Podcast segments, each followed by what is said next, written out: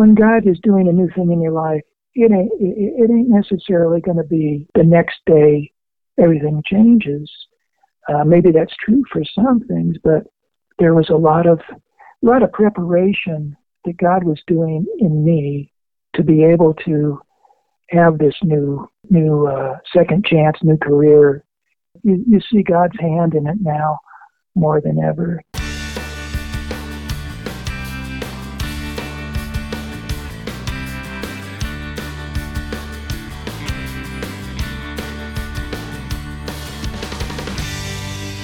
Welcome to the Christian Music Archive podcast conversations about Christ, community, and music. I'm your host, Dave Maurer. As you can tell by the name of this podcast and the website I run, I'm a bit of a music history buff. I really enjoy hearing the stories behind the music. Sometimes those stories are about how a song was written. Sometimes it is the spiritual journey that leads a person to choose topics to sing about but there is always an interesting story, and these stories are well worth documenting. In today's podcast, I talk with Richard Souther. Richard was an in demand studio and touring musician who played in the early Jesus music movement with artists like Barry McGuire, Second Chapter of Acts, and Phil Keaggy, just to name a few. But early in his career, Richard experienced a significant medical event that, for all intents, should have spelled the end of his illustrious career. But thanks to some friends around him and a new technology called the synthesizer, Richard was able to resume his career and go on to be a prolific creator of contemplative music. But before I jump into my conversation with Richard, I feel the need to provide a little background. You see, I use a service that helps record studio quality audio with my guests, even though we aren't in the same physical space. Well, that service went down and didn't work. so we had to go with a backup plan, and we had to use our cell phones to have this conversation. And then, during the phone call, we got disconnected. I'm thinking, sheesh, technology is failing me. So, some of the technical quality of this conversation isn't quite what I like to have. And for a while, I was even beginning to wonder if maybe this episode wouldn't happen at all. And then, and I've wrestled a little bit with whether I should even bring this up. So, please take these words as a statement of loving respect. Due to his medical crisis, which we spend some time talking about, Richard has some short term memory loss issues this may come across as slow speech, and I thought about trying to edit the conversation to make it easier to follow. But I decided to leave the conversation mostly unedited because I really want you to hear Richard's heart. I thoroughly enjoyed my time with Richard, and, and I hope you do too. So, no more explanations. Let's just jump in to my conversation with Richard Souther. Well, I'm honored to have on the podcast today Richard Souther. Richard has played on a number of albums from all kinds of different artists. If you go back, you can find him on Second Chapter of Acts and Jamie Owens Collins, Debbie Boone, and just a ton of others. Uh, he's also released a number of uh, instrumental albums that he's done. I think I counted over 30 of them. And uh, he was one of the first artists on the fledgling Meadowlark Records, and I think we'll try to talk about that a little bit too. One article I read called Richard a child prodigy, and I don't know if that's fair or not, but we're going to find out. And so, Richard, it is exciting to have you on the podcast today. Thank you, Dave. It's a pleasure for me. Well, I'm not even really sure where to start because you have such a large body of work. You've got uh, classical and jazz, uh, rock and electronic stuff that you've done. So maybe the best place to start is just at the beginning and uh, understand how you kind of got started playing music. Well, you know, it, it's, uh, I guess I was meant to because I started at three and a half years old. I lived um, next door to the, he was the ex dean of the uh, University of Utah, the music department there. He had retired and he'd moved down to North Hollywood, where uh, my mom and I were living, my grandmother. And he came over one day uh, and saw that I was sitting in front of the television, and uh, I had a little toy piano. Okay. And uh, when the commercials came on, I was able to pick out the melodies from the, you know, the commercials. Oh wow! And he, he said, uh, you know, uh, Catherine, I'd like to teach your son. Um, I think he's got potential. And um, he he became my the first piano teacher that I had, and uh, I studied uh, classical piano with him till uh, till he passed away when when I was around 11 years old. And he was a wonderful teacher. He uh, not only encouraged me uh, to, you know, to to seek out different composers and stuff and play their music, Eh, but also he uh, he was he like encouraged me to improvise ah. and uh, and it was just he was like he was just an amazing just a, and he was a mentor you know he yeah. was just an amazing person and and so it was a, it was hard when when he passed away uh, um, there was a, there was a real loss there he was like a a second father to me mm, mm-hmm. his name was Thomas Giles so was he completely classically trained, or you you said he encouraged you to improvise? Did that get you started kind of down the jazz path? In, in a in a funny way, it did. You know, because um, I would I would take the uh, the different pieces of music, the the uh, the little. It started off with just little uh, simple Mozart and little Beethoven melodies and things like that, and I would improvise off of those. I would you know, as, as he would say, you know, you just went off the page. Yeah. and and so I, I would I would do that, but he would encourage it. He, he you know, he, I just had so much fun. And um, oddly enough, then that all changed when he passed away. Uh, my mom, you know, by that time, uh, my mother thought that, oh, you know, this this is going to be a, a you know a, a classical uh, thing for Richard now. He's going to move on and and and uh, you know uh, get into the whole concertizing and that Yeah. kind of thing. And so she uh, sought out teachers that um, that were like heavy duty ones, and uh, she found this old Russian fella that was he was a student of a student of Franz Liszt, and it was like major major guy, and um, but he was he was totally old school, you know. And so if you didn't sight read something right the first time, you got whacked on the hands. Oh wow. And uh, and of course, I wasn't used to that at all. I, that was it was like another another deal for me. Yeah. And so when when uh, and he also didn't like it when when my when my mom came uh, with me. So she he asked her to stay in the car while he was teaching me. That's old school. And so, yeah, totally old school. And and so I I um I didn't have a handle on you know what was going on with with this this guy and and uh, all I knew was is that um I just I would start to get physically sick Mm. uh, before before I did get out of the car when she'd uh, take me to lessons. hmm And so she finally put two and two together and realized that something was going on in it. It lasted for about nine months. I, I studied with him.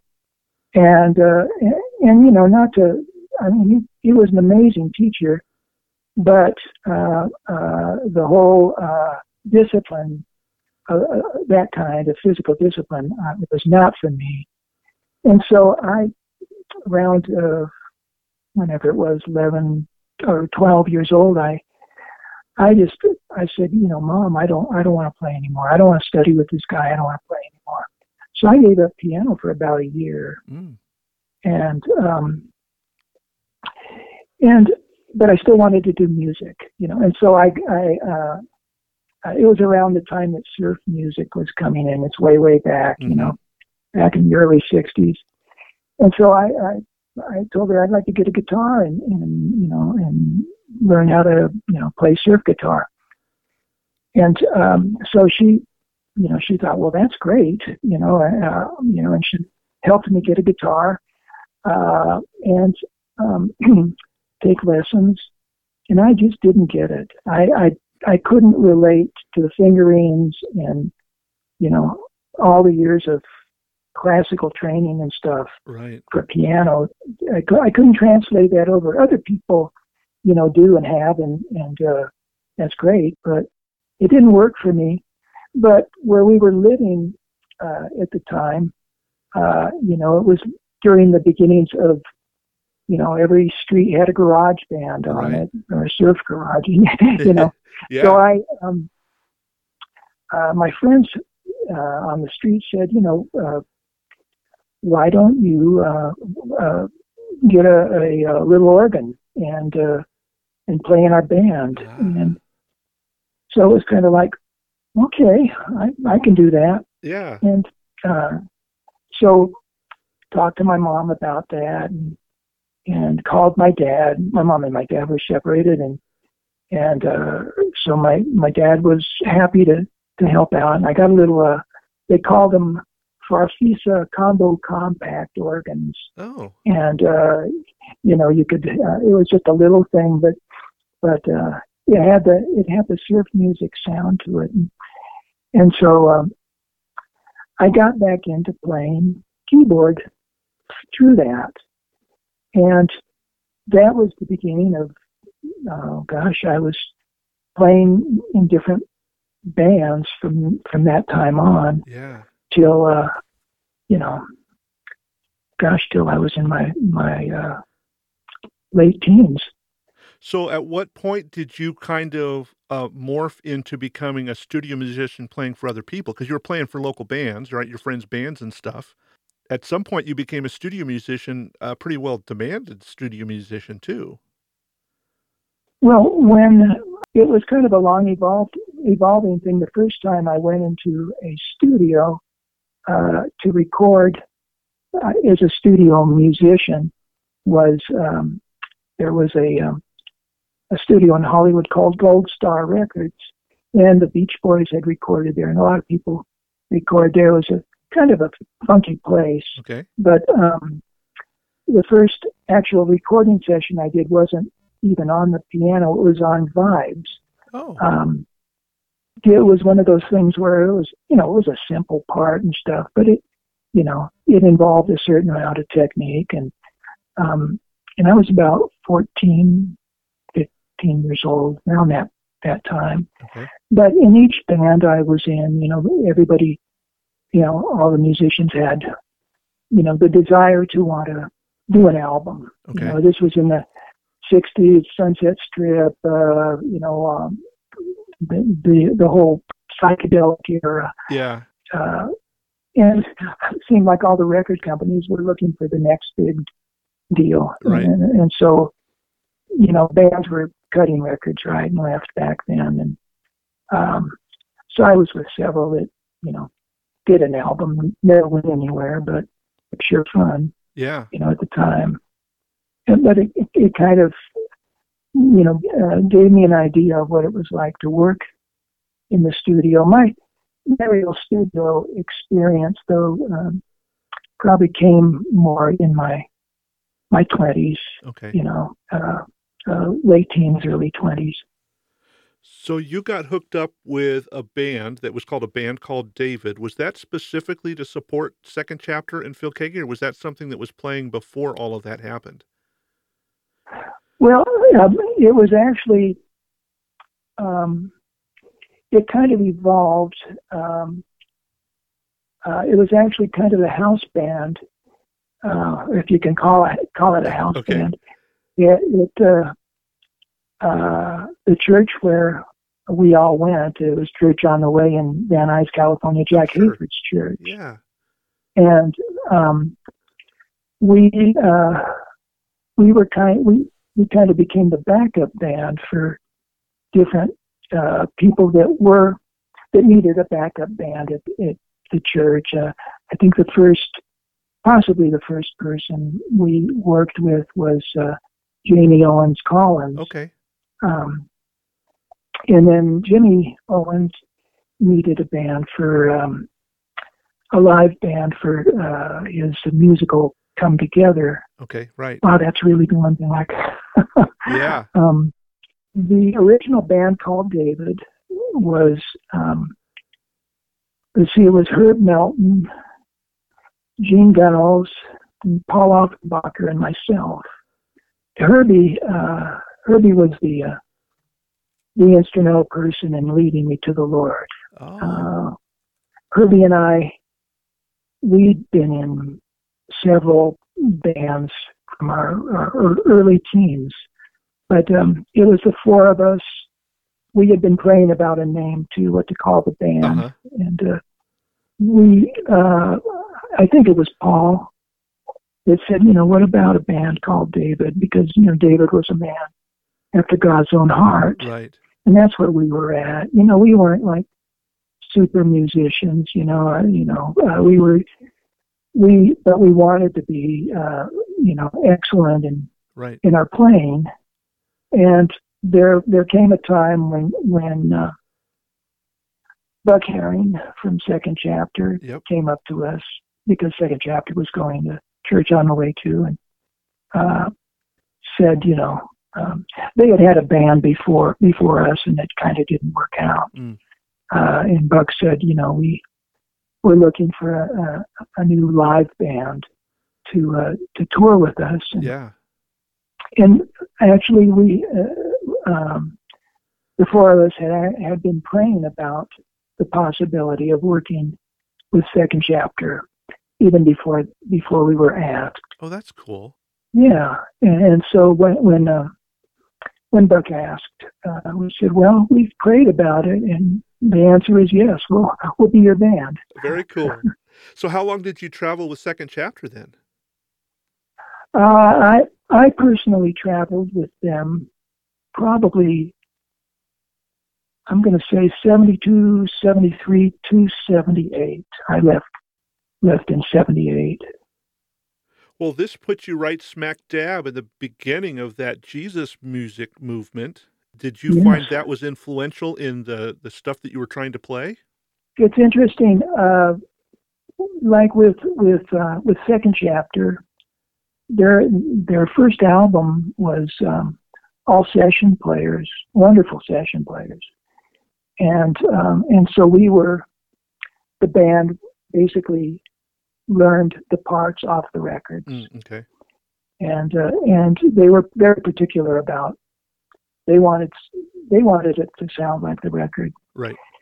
And at the same time, um, our first tour was with Second Chapter and Barry McGuire. We went to New Zealand. Um, and Barry was kind of the, the opposite. He, he encouraged, you know, he, he just, he wanted the band just to, to have a good time Okay. and, you know, project that through in the music. So we, we kind of had, we had very structured things the second chapter and very loose, fun things with Barry. Yeah. And so it was kind of the best of both both worlds for us in, in uh, especially in that first few tours we did. Well, and that's not too shabby of uh, a way to cut your teeth playing for Second Chapter and Barry McGuire, two very, very large names now in the history of Christian music. That's pretty cool. At the time, I don't think the band realized it. Uh, we were honored, you know, Yeah. to to do it, but we, yeah, there, there, it was a pretty, they were pretty amazing folks to work with. Yeah. Well, as I mentioned in our introduction, you were one of the, I think, one of the first artists on the the Meadowlark Records label. That was back in '85. Is that that's the first that I have record of you recording your own album? Is that the start of your solo career, so to speak? It started two solo careers Yeah. actually for me. Talk about that. because, um, uh, well, I released under my my name's Richard Souther. I released uh, a synthesizer electronic type album, hmm and under my middle names Douglas Trowbridge, I released a solo piano album um, at the same time. They, uh, I'll, I'll try to make this as as clear as possible. of course, I was, you know, I was thinking about this today. I remembered um, when I used to do uh, interviews for those records. it was kind of like, well, who am I today? oh, I've got some Douglas Trowbridge interviews going on. Okay. It wasn't that uh, Sparrow, uh, the Meadowlark people were trying to hide hide it, but it wasn't like they were going to like, you know, be too out front about it either. Right, right. You know that that, that I was the same artist. But it was it was it was an amazing time for me because prior to that, I didn't think I'd be doing any music Yeah. uh, uh, ever again from because of uh, my accident in, in 1981. Right. And when that when that offer came about, it was uh, boy, it, it had to be a God thing. Sure. Well, you've alluded to it to a, a couple of times. Do you want to talk about your accident? Sure. Um, I was working with in Colorado in, in Boulder, Colorado, back in '81, uh, January, with Phil Keaggy on a on a project, which I believe possibly became his town to town record. I I can't I, I can't recall f- for sure if that's. I know that he had to recut re, recut the album, so I, I I think it was town to town. Okay. We were at Caribou Ranch. We were in our third or fourth day of recording, and this is going back for me, and a lot of it's hazy. Um, but uh, I got a um, I had a bad tuna fish sandwich. That's that tuna fish for you, I tell you. Tuna fish, whoa! Yeah. That's, that one, that was the tuna fish sandwich that changed my life. and um, at the time it happened, all, all I remember was is that yeah, we were. If it was our third or fourth day, I don't, I don't recall. I just know that it was probably uh, you know late at night, and we had finished recording for the day, and uh, underneath the studio was a kitchen, and I went down and uh, saw a bowl of prepared tuna fish, and thought, you know, because I hadn't eaten most of the day, and I, I thought I'll just fix myself a sandwich before I go to bed. So I, I, you know, saw this prepared tuna fish, put it on, you know, put it on a sandwich, and uh, uh, ingested the whole thing. And the next thing I know is is that uh, I, I go to bed, wake up a couple hours later, room is spinning. I thought I'm dying here. Wow, you know this is. I thought this is the end for me. Uh, the guys found me the next morning, hunched over the toilet, and and uh, they said we need to, you know, get you to an emergency or something. I said, no, just get me on a plane, get me home. Oh, wow. And they didn't know what was going on, and honestly, I didn't know what was going on. I just knew. Voice inside me said, "Go home, you know, Yeah. get home. Don't go to an emergency." So um, I flew home. Um, uh, the drummer Jack Kelly flew home with me, bless his heart, and made sure I got home. And I went to UCLA, uh, and, and that's when they determined I had gotten botulism, uh, and uh, and they really didn't know what to do because uh, they told me that most people don't survive uh, wow. that kind of thing. Yeah. And so um, they they sent me home. My mom took me home, and and it became a kind of a let's watch and see what happens. And so uh, a couple weeks go by, and I start getting better. You know, I start feeling more like myself, and I realized that you know I'm going to be able to get back into the swing of things pretty Yeah. easy. And it was around that time that that everything stopped. You know, it was kind of like boom. So it wasn't like a you know, it wasn't like I got home and everything stopped. It was like my brain shut down um, to a great extent. The, the neurotransmitters stopped working properly, serotonin and all of that. Uh, the synapses weren't getting washed, and um, uh, that's when my that's that's when it really kind of hit me. Uh, short-term memory loss, uh, speech problems. Had to learn how to do simple things again, tie my shoes, Wow. and forget about forget about the piano. you know, like, Yeah. oh boy. So um, yeah, for for months I was just kind of huddled on the couch and uh, going, "What is going on?" Yeah. You know, talking to the Lord about it. What, Lord, why did this happen to me? Right. And and I probably asked him that thousands of times because, because Yeah. of the short-term memory loss. you know? Yeah. So so that obviously put up brakes on this music career that was going crazy. Um, when did that start coming back? Was that an uh, was was there a change in your music after this experience? And and kind of talk a little bit about that.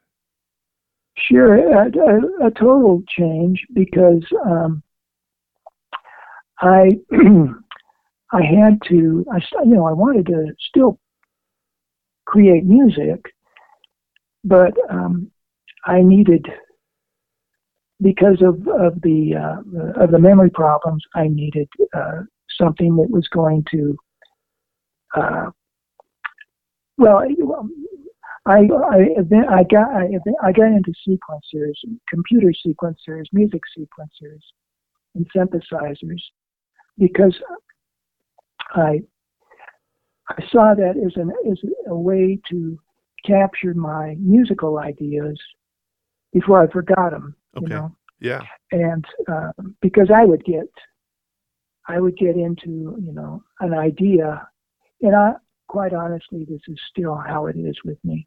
I get into an idea and 30, 40 seconds into it, I'm going, okay, where am I now? Oh wow.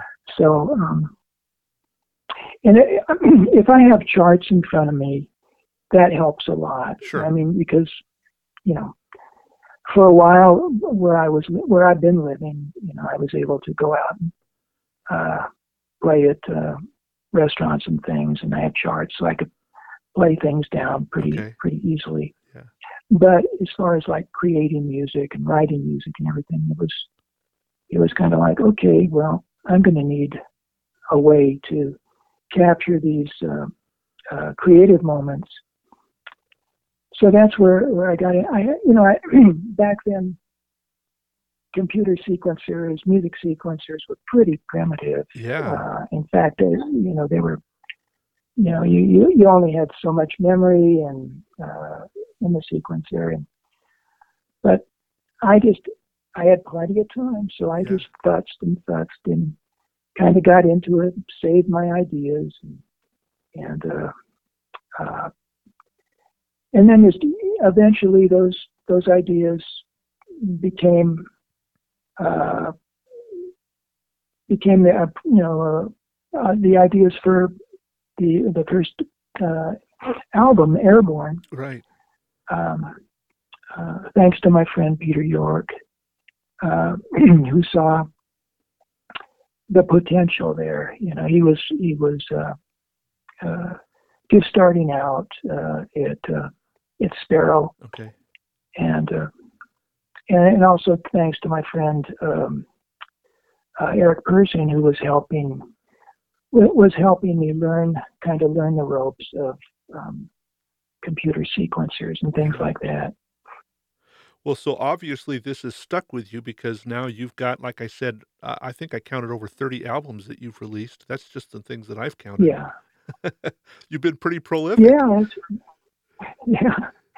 And and the funny thing about the the, uh, the Douglas Trowbridge piano thing was is that they had already had uh, uh, for Met, for the Meadowlark series, the first series that came out, they already had a uh, solo piano album from someone else, but it was they felt it wasn't fit Uh, fitting the uh, I don't know the mood of what they wanted to to uh, do yeah. for that series.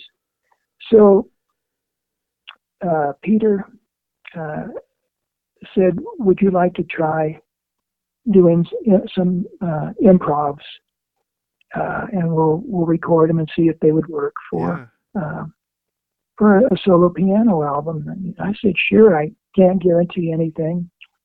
And uh, so uh, we uh, we went to uh, Chick Corea's studio uh, that he had um, wherever it was uh, down in L.A. And uh, he he has this uh, he had beautiful Hamburg Steinway Ah, piano and just it was, it was kind of a dream piano. yeah.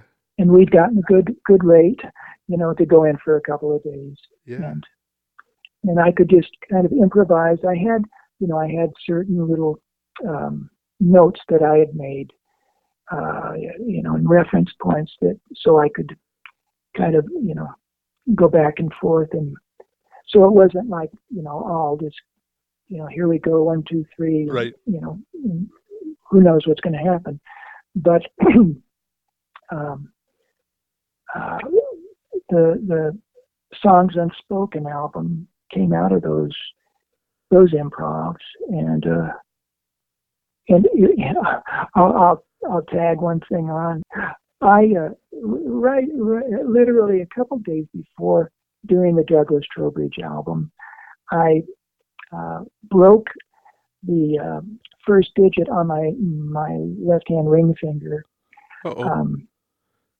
uh, trying to chase my uh, runaway dog. I got my finger, I grabbed him and got a hold of got a hold of his cloth collar, and and turned in such a way that I heard snap, and uh, that digit just you know went went completely you know into an L. and, and fingers are kind of important to a piano player. so you know it, it's kind of like oh now what yeah. and um, so um, uh, before before recording every day, that I I had to have I you know I had a brace on it and I had the finger numbed as well. You know they gave me a shot. And, Oh wow. um, sometimes I took the brace off. Sometimes I left it on. I I tell people you know if you listen carefully, you'll hear a little you know, a little metal metallic sound on the key every once in a while. We call that percussion now, right? Yeah, percussion. so, and there's a there's a lot of what I call pregnant pauses yeah. on the uh, throughout the music, the record, which which actually worked for it. You know, you know, gave it kind of its own style. But those yeah. those were pauses where I was kind of going, oh man, you know, oh the pain. the secrets behind the album, the the, the pregnant pause was was not intentional. It was uh, pain break. and just one- just one more thing, you know, the follow up record, hmm same thing happened again, only, only to my little finger. I mean, I wasn't trying to make it happen again, No but to my little finger on my left hand, I had I was sitting on a, a drum stool and fell backwards and try and hit hit my uh, hand with on the wall behind me in such a way that I broke I broke that finger, and so I just thought, unbelievable, this can't happen twice, but it did. So if it's a Douglas Trowbridge album, you have a broken finger then. Yeah, two albums to remind me, or two fingers to remind me of this. oh, that's funny. Well, you've mentioned a couple of times throughout the podcast, and and I really love hearing these stories. Is that uh, you turned to the Lord, or you had a friend that led you to the Lord?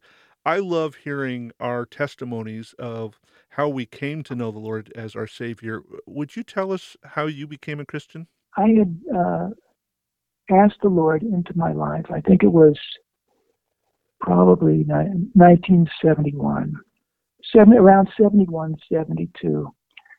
I had tried a lot of different uh, things.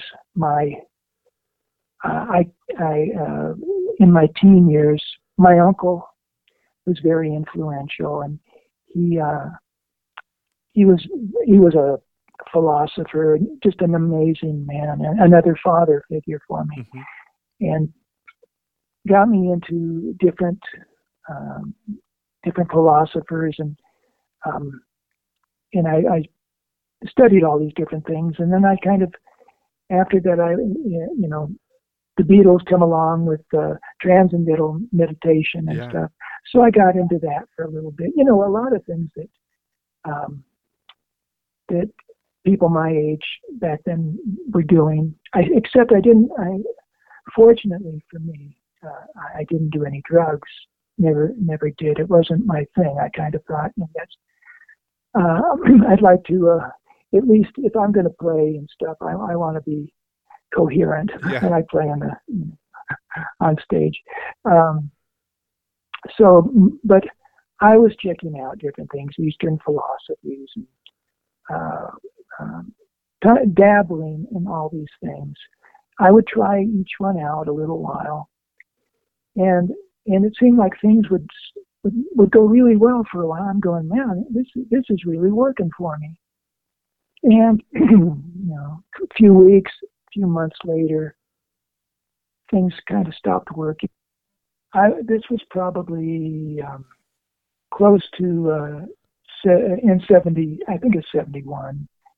Um, I, I I started to get into a a, a whole philosophy thing, almost a, a religious kind of deal, and it was it became really really dark for me, Hmm.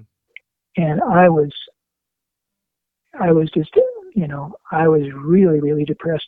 Plus, what added to the depression was the band that I was with. Um, it looked like we were going to uh, possibly get signed to a really great deal, and and it, that fell through, and I was depressed about that, Mm. and uh, you know, just a lot of different things that were kind of like, oh my gosh. Uh, so I, I just was really, really unhappy Yeah. and and uh, I couldn't I couldn't seem to find any light in in the midst of all of these things. And um, Herbie Herbie Melton, my friend, I I uh, I had seen a real real change in him over the the course of a year or two, uh, where and you know and you can't fake this stuff, Right. you know, and, and I, I you know I I thought, well, you know, good for Herbie. He's he's found his you know his road to travel, and Yeah. and uh, I'm happy for him. But that's not for me. You know, the whole you know Jesus thing. Right. And um, but I found that at that point where it was kind of like I am just I don't know what to do. I called Herbie and said, Herbie, come on over. I want to talk to you. And I said, man, you know, I just feel like the, you know, everything is falling apart for me. And uh, tell me about what, what, what's, how, how, what's going on in your life? How did this, uh, how did this transpire? Where, uh, with with Jesus and stuff. I said I was, you know, raised in the church, and they talked about Jesus. It wasn't the same kind of uh, same deal, but Right. um, you know, uh, and and so Herbie said, well, you know, Rich, um, just you know, I want you to pray with me and just ask the Lord to come into your life and be your Lord and Savior. And I, you know, and I said, "Oh man, I, I I've done that before." And, and he said, "No, no, really, just sincerely ask him into your life." And I said, um, "Oh, you know, okay." So we prayed, and I thanked Herbie, and and it was a sincere prayer. You know, I I know that, Right. and and and literally over the course of a couple weeks, man, the clouds started lifting, Huh. and you know, I was I was still skeptical Yeah. because you know I uh, because of my past experiences. Sure. Yeah. So I I knew something was going on inside my spirit, you know, and and it it, it turned out to be the real deal. Yeah. And my uh, my family thought I was crazy. All my musician friends that you know that weren't Christian thought, you know, oh, he's great. He's now he's a Jesus freak. Yeah. And it was like it it took root, you know, in in me. And I I my prayers were like amazing in regards to I really felt connected mm. to the Lord for the first time. And and I was still skeptical of, you know, quote, organized religion. Yeah.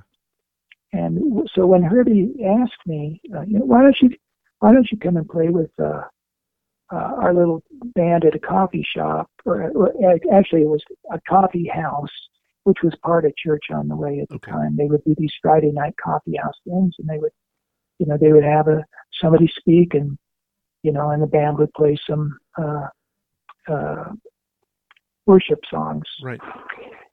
So I, I said, okay, sure. You know, I, I said, you know, but I ain't going to church. You know, let's just just get that straight right now. Yeah.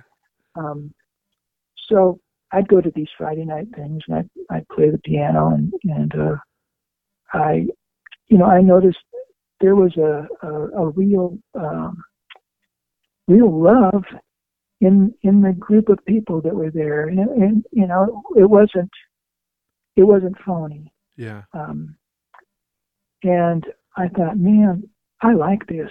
This is really, really great.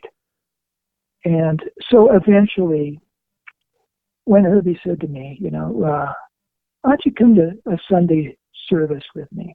Yeah. And I said, okay, uh, I guess so. Yeah. We'll try. We'll try it. Yeah. And so here was my, my Sunday service, first service. I went to a church on the way that I recall anyway.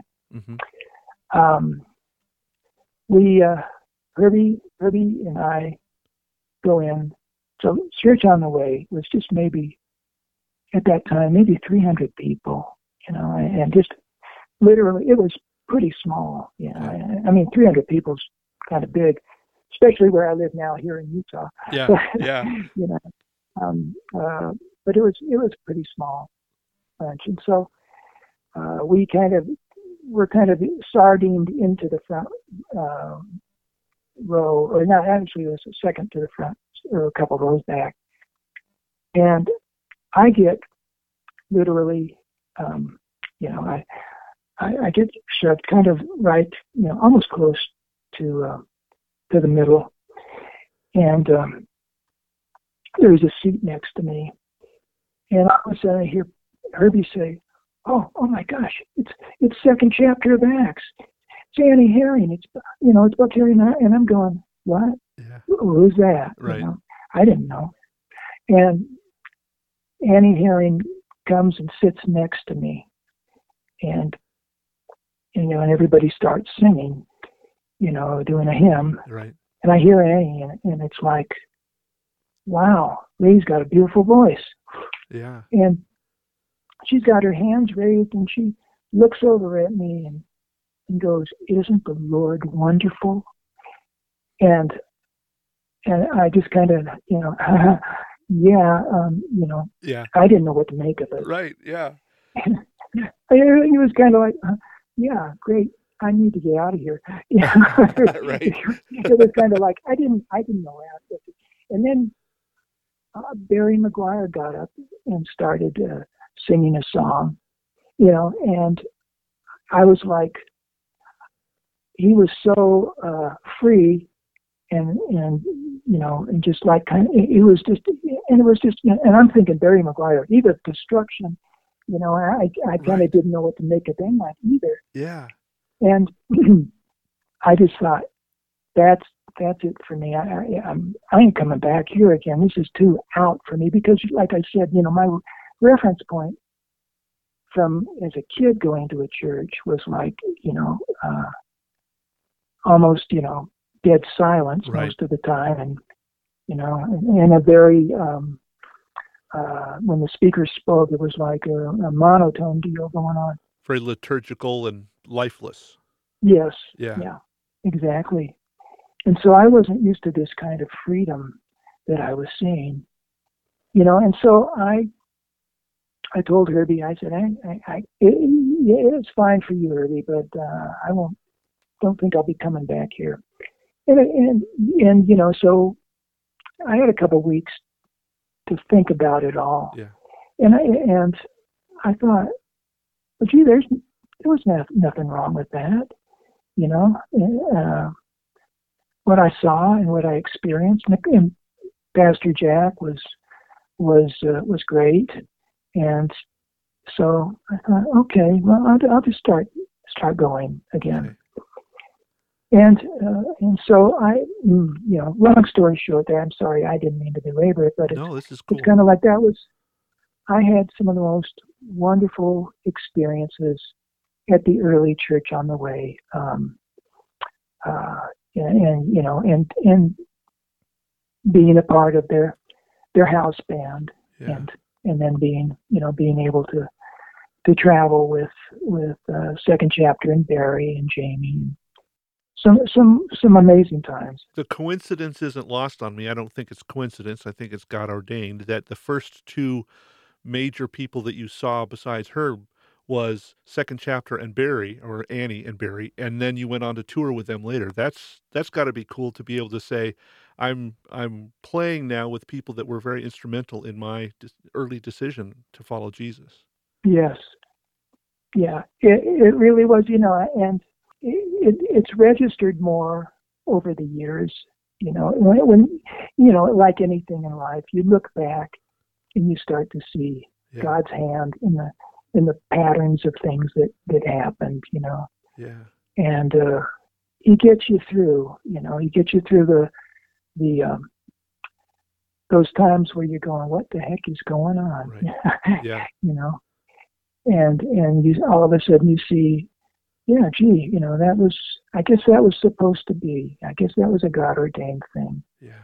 Because I, yeah, I spent so much time with those folks, and uh, learned so much from those years, and that I, you know, that I was able to apply later on in my my uh, somewhat, you know, secular life moving moving out moving out of the um, uh, contemporary Christian right. music thing and doing you know go, going into areas uh, you know and being labeled a new age artist and all of that which right. I never liked but it did open it opened so many doors for me you know um, later on I didn't use the name of the thing because I don't like the new age title either, contemplative music or or whatever. But I I really encourage folks to get a chance to listen to your music. Check onto your Amazon or iTunes or wherever and find Richard's music. It's just it's hard to classify because it's not really new age. It's not really I mean, there's some electronica stuff. Like I said, there's just a wide variety of of really fun, easy to listen to music that quite frankly, I've used some of it even during my devotion times because it's just good to have this this kind of soothing stuff behind the thoughts as you're as I'm working through things that the Lord's teaching me. So I've appreciated that about your music, and I'm just grateful that I've had an opportunity to to listen, and that that this came out of, uh, so to speak, a really difficult time that that accident that you had in 81 that just really kind of changed the path of your of your career and it's just been fun for me to be able to be a recipient of that change that God brought to your life. I, you know, uh, I really thought, I thought everything was kind of over for me when, you know, when the botulism thing happened. And God took that and did something to me uh, that was truly miraculous. Yeah. And it didn't happen quickly. You know, I, I think I, that's, you know, for me, it was kind of like it evolved over a period of time. And um, it's something that I've, I've had to learn through the years, learn and relearn is that it, when God is doing a new thing in your life, it ain't, it, it ain't necessarily going to be, you know, the next day right. everything changes. Right. Uh, maybe that's true for some things, but it, you know, there was a lot of a lot of preparation that God was doing in me uh, to be able to um, have this new, you know, whatever you want to call it, new uh, second chance, new career mm-hmm. thing, and uh, it, it was just uh, you, you see God's hand in it now more than ever. At the time, I, I wasn't. I was just kind of confused as to why things were happening, but I, I it wasn't like I turned my back on God or something. And why did you do this to me? You know, if anything, it was my own dumb fault. You know, but God used it, and and and, and even even um, in that second season in my life where uh, where I had this solo career going on, you know, there was there was lots of different experiences and moments where you know I had to I had to go God is this you did I made a mistake here did I go the wrong way yeah. Just, would you please uh, would you please intervene because yeah.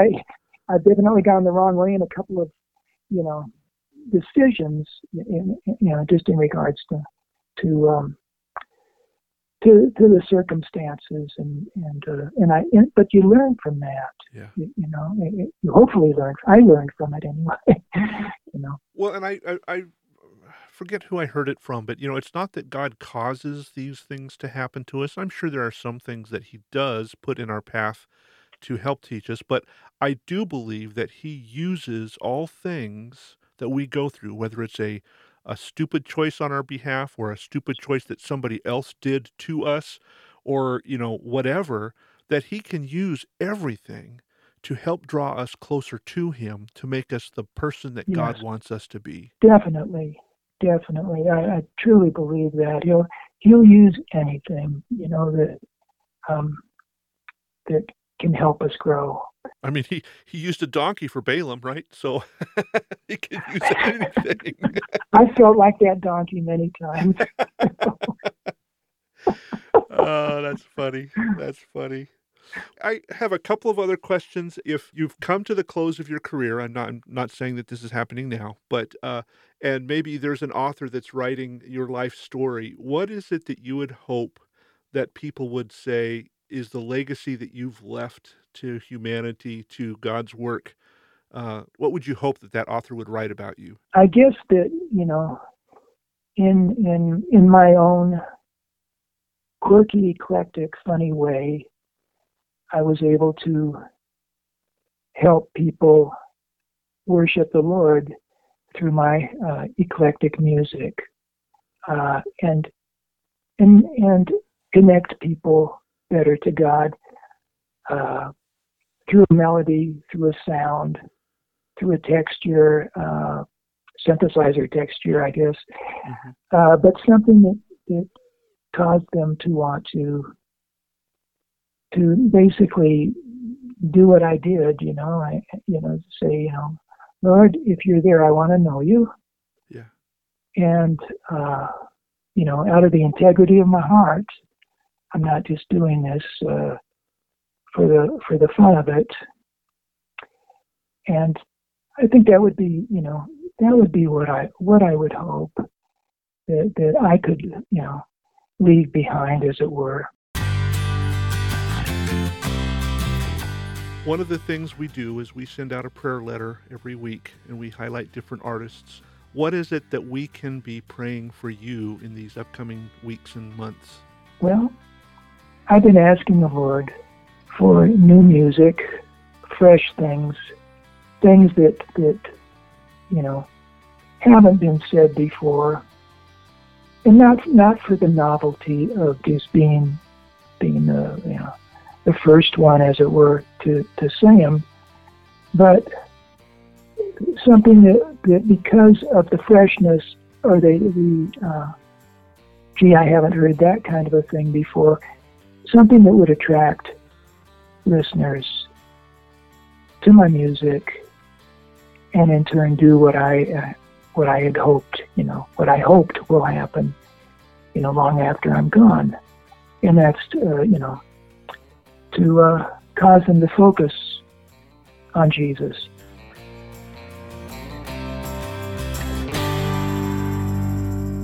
One of my takeaways from this conversation is the fact that if we give our lives completely to the control of our loving God, He will use us right where we are. Richard could have very easily said, My botulism has wiped out my memory and I'll never make music again. Or he could have said, uh, This is a really bad medical crisis. I'm not even going to put any energy into going back into this and I'm going to throw in the towel. But that isn't what happened. He embraced his experience and allowed God to use it to redirect the trajectory of his life.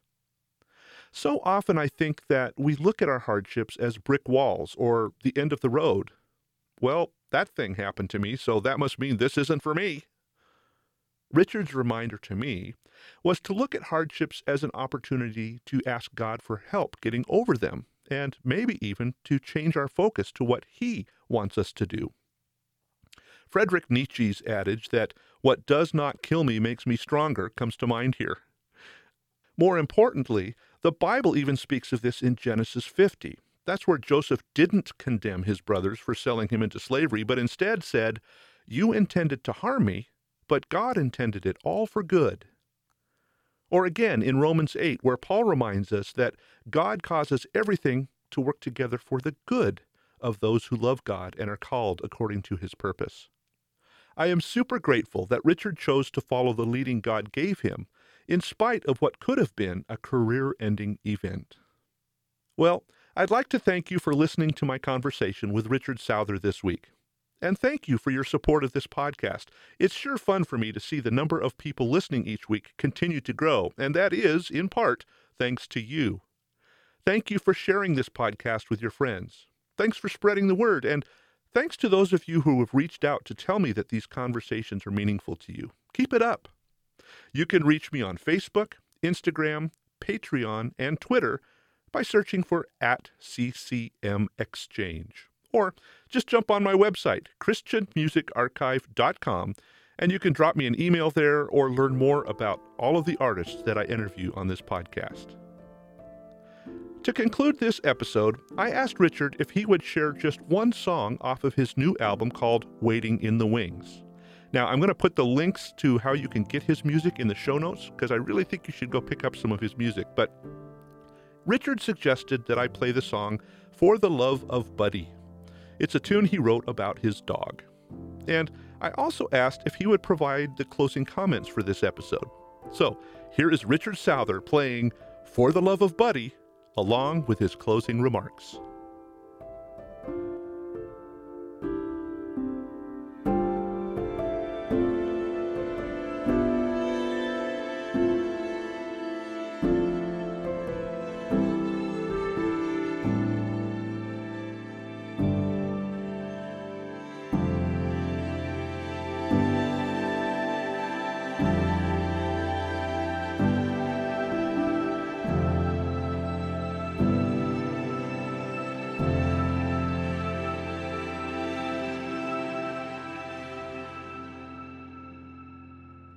Something that I do every day, and and it's it's actually connected with walking my dog.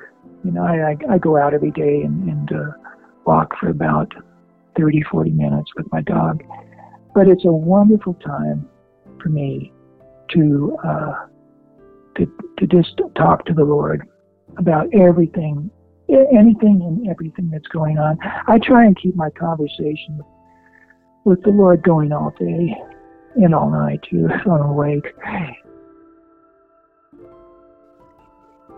If somebody doesn't know the Lord um, that happens to listen to this, to start out by asking, you know, if if you're there, I want to know about it. And uh, and if somebody knows knows the Lord and is walking with the Lord and is struggling right now, just get the conversation going and uh, get you know get away by yourself wherever your pr- prayer closet might be. And for me right now in my life my, my walking walking my dog is is, uh, is just an amazing prayer closet. And knowing too that God will answer you. And he'll speak to you in such a way that you'll know it as opposed to, you know, it may not be audible, it may be audible. Uh, you just, something will transpire. He'll speak to you and it'll go way beyond your comprehension. And, uh, and you'll know it's him.